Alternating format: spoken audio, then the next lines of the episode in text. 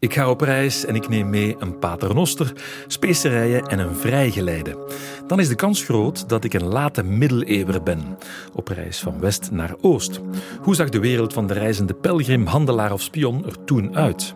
Hoogleraar Anthony Bale schreef er een boek over, Op reis in de middeleeuwen, een levende atlas van die periode. Ik ben Ronald Verhagen en ik ontdek de atlas samen met historica Andrea Bardin in Voorproevers. Voorproevers. Dag Andrea. Hallo. Andrea, jij bent historica, uh, verbonden aan de KU Leuven. En uh, je hebt het boek van Anthony Bale gelezen, Op reis in de middeleeuwen. Uh, Anthony Bale is een hoogleraar in Groot-Brittannië, in Londen denk ik, Universiteit van Londen. Mid middeleeuwse geschiedenis geeft hij. het boek dat hij geschreven heeft is rijk gedocumenteerd. Het is gebaseerd op reisverslagen en getuigenissen van reizende middeleeuwers. Reizen was toen, in die periode, niet evident. Waarom gingen mensen op reis? Het was inderdaad niet evident. Hè? Het was geen pretje om op reis te gaan. Dus heel anders dan vandaag gingen middeleeuwers niet op reis voor hun plezier of omdat het ontspannend was. Integendeel, het was enorm inspannend, enorm belastend en best wel een lijdensweg. Maar men deed het in de eerste plaats om dichter bij God te komen, om Gods schepping beter uh, te begrijpen. Um, en eventueel ook om heel letterlijk dichter bij God te komen. Hè. Men bezocht relieken en men hoopte ook om een aflaat te krijgen. Een uh, verkorting van de tijd die men in het vage vuur zou moeten doorbrengen. Ja, dus het was enorm religieus geïnspireerd in de eerste plaats. En dan neem ik aan, waren er bepaalde plekken waar men naartoe wou? Absoluut. Um, dus reizigers in middeleeuws Europa uh, trokken vooral naar relieken of heel belangrijke religieuze plaatsen. En het summum daarvan uh, was uiteraard Jeruzalem, uh, de uh, heilige stad voor de christenen, maar ook voor joden moslims in die tijd. dat werd gezien als een beetje de, de navel van de schepping, daar waar alles is begonnen. Dus dichter bij God kon je niet komen dan daar. Maar minder ambitieuze reizigers konden dat ook in Europa zoeken. En dan was bijvoorbeeld een Aken, een Santiago de Compostela, een Rome heel populair. En je ging dan heel specifiek naar relieken naar uh, religieuze voorwerpen uh, die mirakels konden opwerken en waarmee dat je ja, gezegend kon worden. En dat heeft, ja, je mag dat bijna een beetje zien als een, een rockwerchter uit die tijd. Hè? En, uh, een rockwerchter? Ja, dat wordt, er worden daar nou, toeristische campagnes bijna rondop gezet hè, door de beheerders van die relieken. Um, dus je kon je reis boeken bij wijze van spreken bij een een organisator eigenlijk, die bedevaarten deed. Er was een enorme infrastructuur in die late middeleeuwen, dan spreek ik echt uit de periode 1300, 1500, rondop gebouwd, met mensen die dat reizen faciliteren. Degenen die relieken beheren, uh, die zetten campagnes op om, om, uh, ja, om reizigers, pelgrims aan te trekken. Met succes. Hè. Bijvoorbeeld uh, de stad Aken zette in 1496 eh, een enorme campagne op en trok daarmee, naar verluid, op één dag meer dan 100.000 bezoekers in de stad. Eh, aan. Um, die bezoekers die kwamen niet alleen uh, voor uh, dat reliek, maar die gaven ook heel wat geld uit. Dus voor ja, steden. Ja. Dus je had dan ook winkeltjes en markten. Absoluut. En toestanden rond. Ja, En net zoals eigenlijk vandaag festivalgangers vaak terugkomen met souvenirs, met het festivalbandje dat dan aangeeft, ik ben daar geweest. Ook een beetje reputatie, een beetje coolheid uitstraalt. Ja, natuurlijk. Deden middeleeuwers dat ook. Hè? Dus als je naar relieken ging, nam je liefst een stukje mee naar huis. Um, er was daarbij enige schade soms aan het reliek. Men probeerde schilvers bijvoorbeeld hè, van het reliek mee naar huis te nemen. Of men um, spelde uh, een stukje spiegel op de kledij, op de rugzak, um, om, die dat dan ja, het reliek weer kaatste en zo ook een stukje zegening mee brachten. Of je begon daar echt ook een, ja, een beetje een toeristische uh, markt te zien ontstaan met souvenirs, met insignes die je kon kopen om te bewijzen, hier ben ik geweest. Been Kijk there, eens. bought a t-shirt. So ja, waar mijn geloof mij heeft gebracht. Ja, ja, ja. Maar, en, en er waren blijkbaar ook insignes die je kon hebben en dragen, waardoor je ook andere reizigers kon herkennen. Uh. Ja, ja, dus in die zin eh, heel eigenlijk vergelijkbaar met, met uh, een festival uh, vandaag. En die insignes ja, waren vaak heel religieus van oorsprong. Maar we weten ook uit archeologische vondsten dat die één heel populair moeten zijn geweest. Er zijn er heel veel gevonden. En heel, ja, ik vind dat heel typisch middeleeuws. Um, middeleeuwers zijn best een beetje... Um, ja, goede vuile moppetappers. Ehm, en er waren ook heel wat eh, insignes die op den duur ja, grappige vormen beginnen aan te nemen. Of heel, eh, zelfs ja, quasi seksueel expliciete vormen. En ik vind dat... Dat is vreemd, Ja. toch? Als het om religieus getinte... Het is geen festival zoals Ja. ook. Hè? Ja. Laat ons zeggen, het, is, het, is, het gaat om de relieken, het gaat om ernstige zaken. Ja. Hè? Een aflaat verdienen, voor, om, om uit het vagevuur of zo weinig mogelijk tijd in het vagevuur door te brengen. Dan is het toch wel gek dat men obscene ehm, toestanden afbeeldt. Ja, dat in zekere zin wel. Tegelijkertijd past het in hoe de middeleeuwen werken. Die eh, verbinden zowel een heel intense religiositeit met een heel soms plastische, eh, directe humor. Ehm, tegelijkertijd, eh, we weten zelf niet goed wat die relieken wouden zeggen. hè. zeker die heel plastische, die, ja, die wandelende penissen en vagina's met een pelgrimshoed voorstellen. Het Museum van Yper heeft zo'n mooie collectie. Eh, dus we weten dat ze populair waren. Wat ze willen zeggen, minder. Mogelijk werd er daarmee gelachen met vrouwelijke pelgrims of vrouwelijke seksualiteit. Dat is één these. Ehm, mogelijk gaat het ook om eh, een soort talisman, een soort vruchtbaarheidssymbool. Of beginnen we daar, net zoals je vandaag bij onze eh, toeristische bestemmingen ook ziet, een klein beetje ja, in zo'n uh, uh, ja, plat, plat toerisme te komen. Hè? Dat is grappig, Ja, dat ja, ja. verkoopt. En, Ah, en op die omdat manier het is het verkoopt een, natuurlijk, een, ja, een hype geworden. Een gat in de markt, dan zo echt. Het feit dat we erover kunnen praten, die insignes zijn er. Hè, we, we, we vinden die nog terug in het museum van Yper, kan je er zien, Mhm. uit, uit die tijd. Maar er zijn de documenten. Hè. Het boek van Anthony Bale is eigenlijk gebaseerd op reisverslagen. Hij heeft heel veel reisverslagen uit die periode, late middeleeuwen, eh, gelezen. Eh, waarom documenteerden mensen hun reis, eh, hun, hun tocht, hun Ja. pelgrimstocht? Ja, dat is heel mooi in het boek. Hè. Je, je leest echt mee met de reiziger van toen, met tal van citaten. En men documenteert dat niet zozeer voor andere reizigers, maar wel voor het thuispubliek. Nu, we zitten hier in de late middeleeuwen, een periode waarin de schriftcultuur in middeleeuws Europa een enorme boost krijgt. Dus veel meer mensen schrijven. Het is daarom ook dat we in deze periode veel gedocumenteerde reizen hebben. Maar men schrijft dat vooral voor het thuispubliek. Om als een vorm van, vaak, zeker in het geval van de pelgrims, van een religieuze reflectie. Ehm, maar ook een klein beetje tonen. Hè. Zie eens welke reis ik heb gemaakt voor mijn zielenheil. Ehm, zie eens wat een goed christen ik ben. En om ook een vorm van reflectie te doen op, eh, op de schepping, Ja. op Gods werk. En wie was de doelgroep? Wie waren de lezers van... eh, Eh, het thuispubliek. Hè? Dus voor religieuzen gaat dat heel vaak om andere, andere religieuzen. Ehm, mensen die geïnteresseerd zijn om Gods schepping beter te begrijpen. Ehm, maar je hebt zeker naar het einde van de middeleeuwen toe ook ehm, eh, bijvoorbeeld eh, handelaars die eh, hun reis op schrift stellen. Marco Polo doet het. ja. Op het moment dat hij tijd heeft, hij zit vast in, in een gevangenis op dat moment. Maar dan gaat het vaak om andere handelaars inspireren. ja. En dat is ook ter meerdere eer en glorie van zichzelf, in het geval van zo'n Marco Polo. Maar soms waren het ook gewoon echt praktische gidsen. Ja, Met plaatsen onderweg waar ze moesten stoppen. En dan heel subjectief geschreven. eh, ook met tips voor het privéleven eh, Ja. van, de, van de reizigers. Bijvoorbeeld tips om constipatie te voorkomen. Of overdreven flatulentie, las ik. Dat is nu niet iets wat je in de reisgids van vandaag vindt. hè.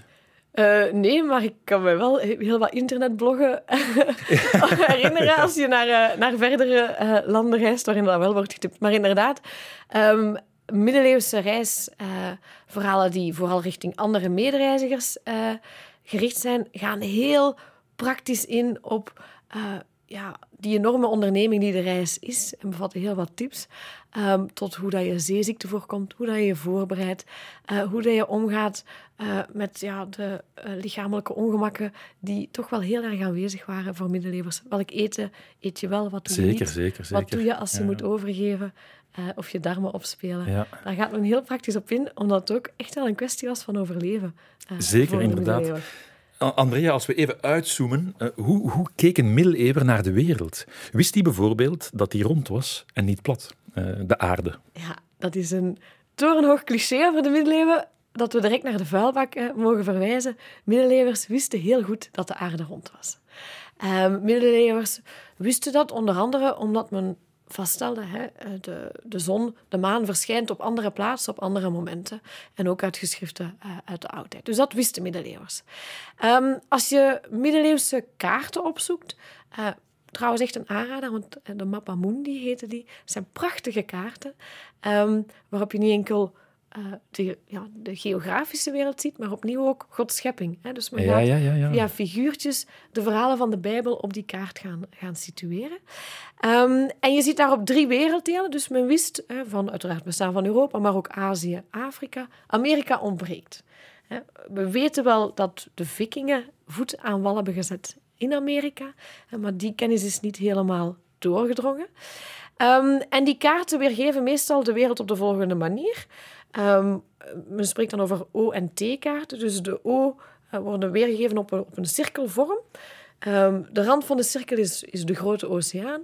En daarop bevinden zich drie werelddelen. Van boven Afrika en dan eh, Europa. En, eh, nee, van boven Azië en dan Europa en Afrika. onderaan gescheiden door de Middellandse Zee. Eh, en dan eh, twee rivieren. En het midden van die kaart, het midden van Gods schepping, was uiteraard eh, Jeruzalem. Ja, ja, ja. Zo klopte het ook in het wereldbeeld Ja, ja. van de mens. Ehm, als je reist over land en, en je komt dan op verschillende plaatsen, kon je niet zomaar overal vrij door. Je had een vrijgeleide nodig. Mhm. Lees ik op vele plaatsen in het boek. Wat, wat is een vrijgeleide? Een beetje vergelijkbaar eh, met een paspoort van vandaag. De middeleeuwse wereld, daar zijn geen eh, open grenzen. Eh, je kan daar niet zomaar gaan waar je wil. Eh, maar het hoort ook bij die, zoals we al zeiden, die 13e, 14e, 15e eeuw. De infrastructuur van reizigers is steeds beter uitgebouwd. Ehm, en als je op reis gaat, dan nam je best een brief mee van je lokale heer, en liefst zo hoog mogelijk op de rang. Als het even kan, een koning, een bisschop, hè, die, je, ehm, die een fiat gaf dat je reizen en ook vroeg om eh, de grenzen te mogen oversteken en geen tol te moeten betalen. Want in de middeleeuwen kon in principe elke eh, lokale heer eh, of eh bisschop tol gaan, gaan heffen bij een brug, bij een grensovergang. Ehm, en op die manier was hij heel wat geld kwijt.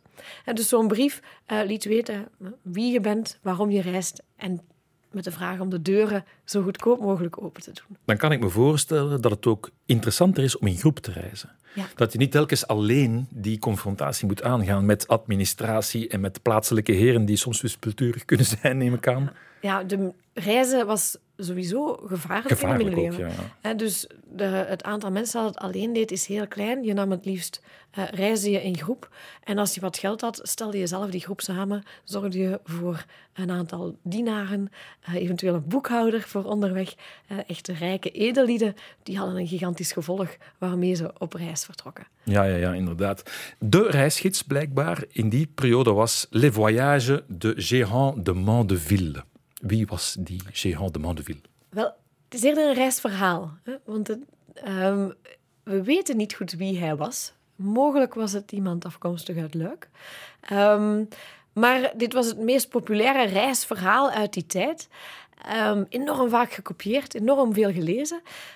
Vandaag zijn historici er bijna over eens hè, dat het een man is die zelf nooit heeft gereisd. Hè? Dus, en die ook niet Jean de Mondeville heette. Een, een- het is fictie. het is fictie, maar er zit wat eh, realiteit in, omdat hij wellicht heel wat andere reisverhalen heeft eh, gelezen en daaruit een beetje che- cherrypicking heeft gedaan. Dus hij haalt er verhalen uit die hij zelf leuk en interessant vond. En hij mixt daar ook nog heel wat mythes en sages eh, door. En in die zin is het een redelijk typisch eh middeleeuws reisverhaal. Hè. De meeste van die reisverhalen bevatten praktische tips en verhalen over reële ontmoetingen. Maar ze gaan dat ook eh, doorspekken met mythes, eh, met religieuze verhalen, ehm, met, met religieuze Om er een literair reflecties. verhaal van te Ja, maken, ja, eigenlijk. Om, ja, het, eh, precies, om het meer omdat- leesbaar te maken of interessanter. Ja, en omdat het publiek opnieuw niet per se de medereiziger is, maar wel het thuispubliek. ja, ja. En mensen die ja, gewoon thuis zitten en in hun hoofd willen reizen. Dan zo gezegd. Ja, ja. Als ze reizen, en ze reizen bijvoorbeeld, ze vertrekken in Engeland, ze gaan naar Jeruzalem, je komt op verschillende plaatsen, waar, mensen verschillende talen spreken. Nu gebruiken we Engels hè, om, om, tegen elkaar om, om te communiceren. Welke taal was dat toen?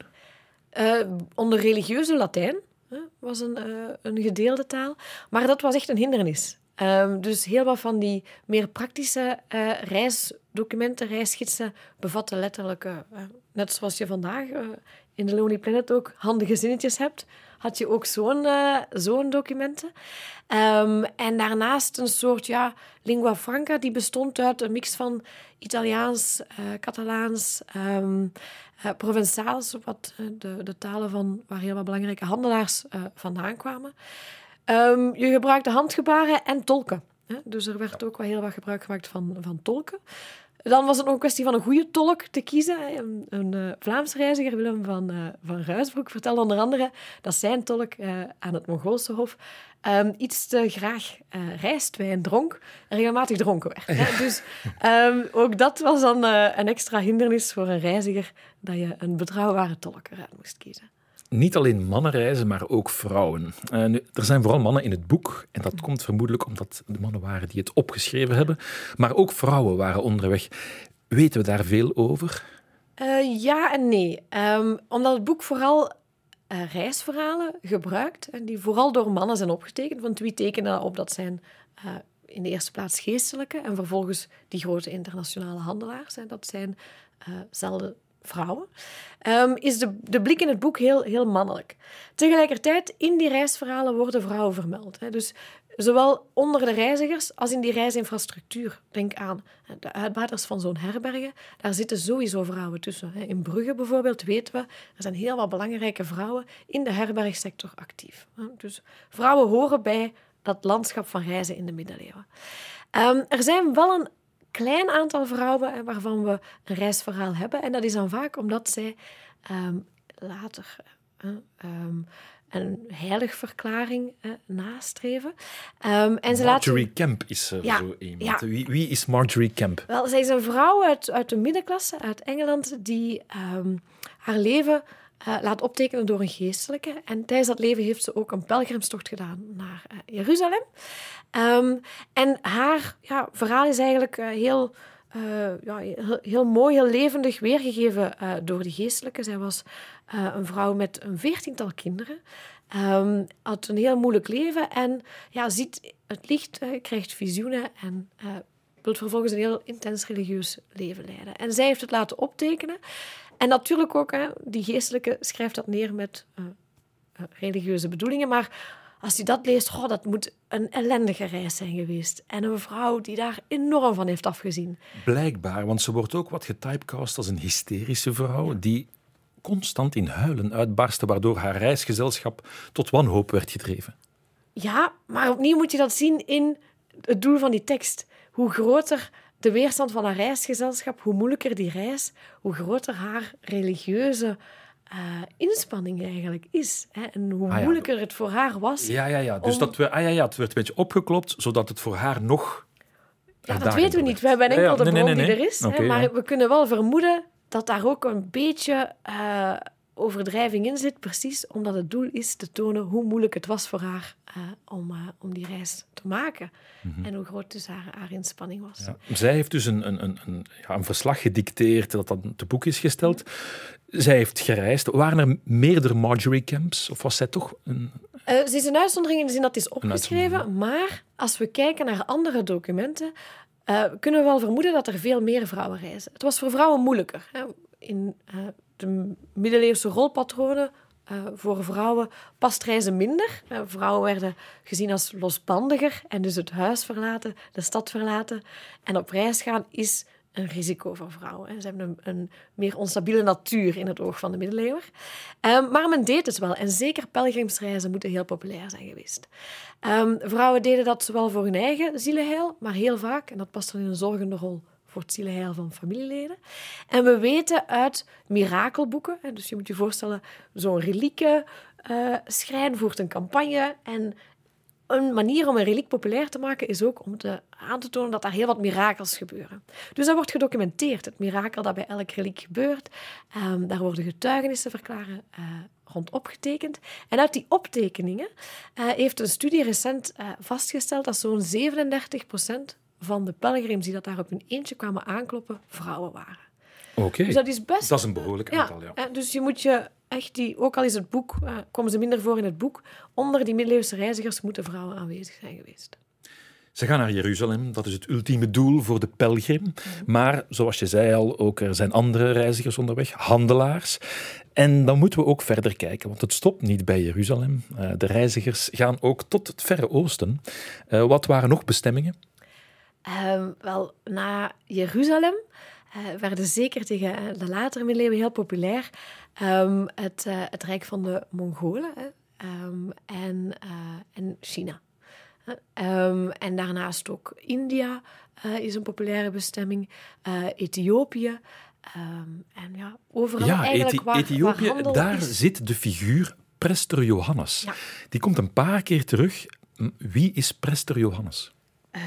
Dat wist ook de middeleeuwen niet. Hè? Dus uh, Pape Jan of Prester Johannes is een mythisch figuur in die late middeleeuwen die um, waarvan wordt gehoopt, hij is een christelijke koning die heerst over een rijk ver, ver van Europa um, en heel machtig en heel rijk is. En in die periode zoeken uh, christelijke vorsten en de paus medestanders in de strijd tegen de ongelovigen.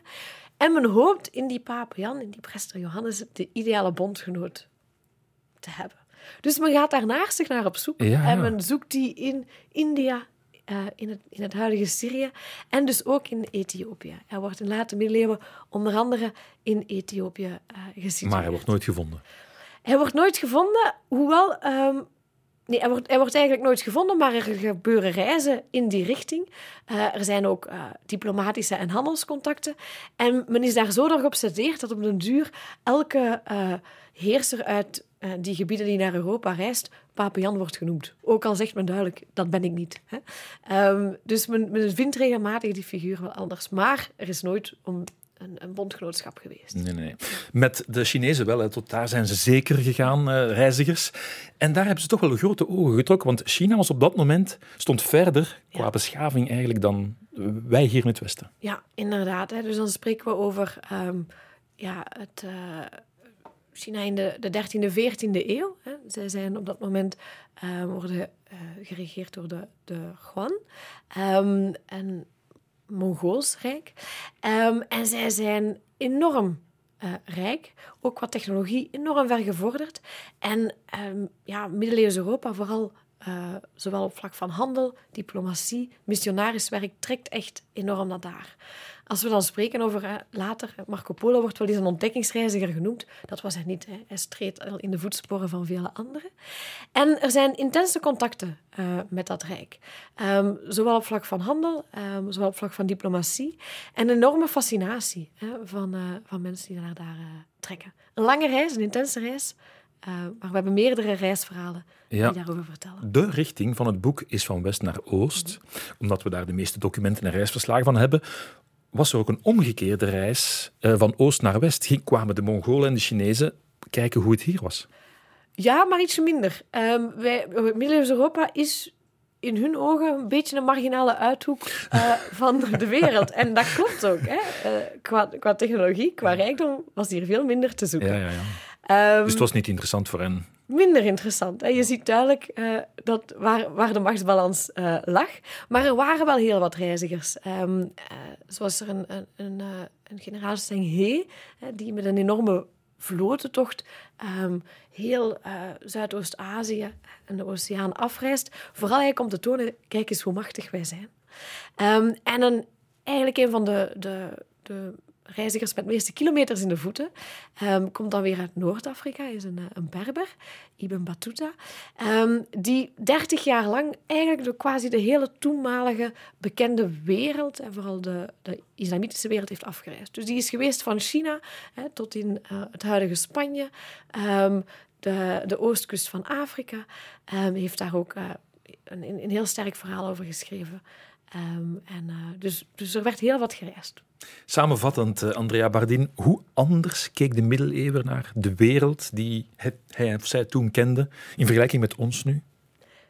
Is het vooral herkenbaar? Herken je veel dingen terug of is het toch heel anders? Het is een mengeling van beide en dat is wat het zo fascinerend maakt. Het is heel herkenbaar um, in de zin dat je dat toerisme hebt. Wat ik zelf bijvoorbeeld een heel herkenbaar moment was. Uh, er is een, uh, een, een reiziger in Constantinopel, uh, Bertrandon is zijn naam. En hij vertelt dat hij ja, dat hij er gewoon genoeg van had om alle kerken eh, te bezoeken. En ik vind dat zelf heel herkenbaar. Als ik op vakantie ga, wil ik ook alle kerken hebben gedaan, alle middeleeuwse uh, overblijfselen van de stad hebben gezien. En dan is er een moment dat ik denk, ja, nee, dit is het geweest. Ik ben verzadigd. En hij beschrijft dat, dus het is super herkenbaar op dat vlak.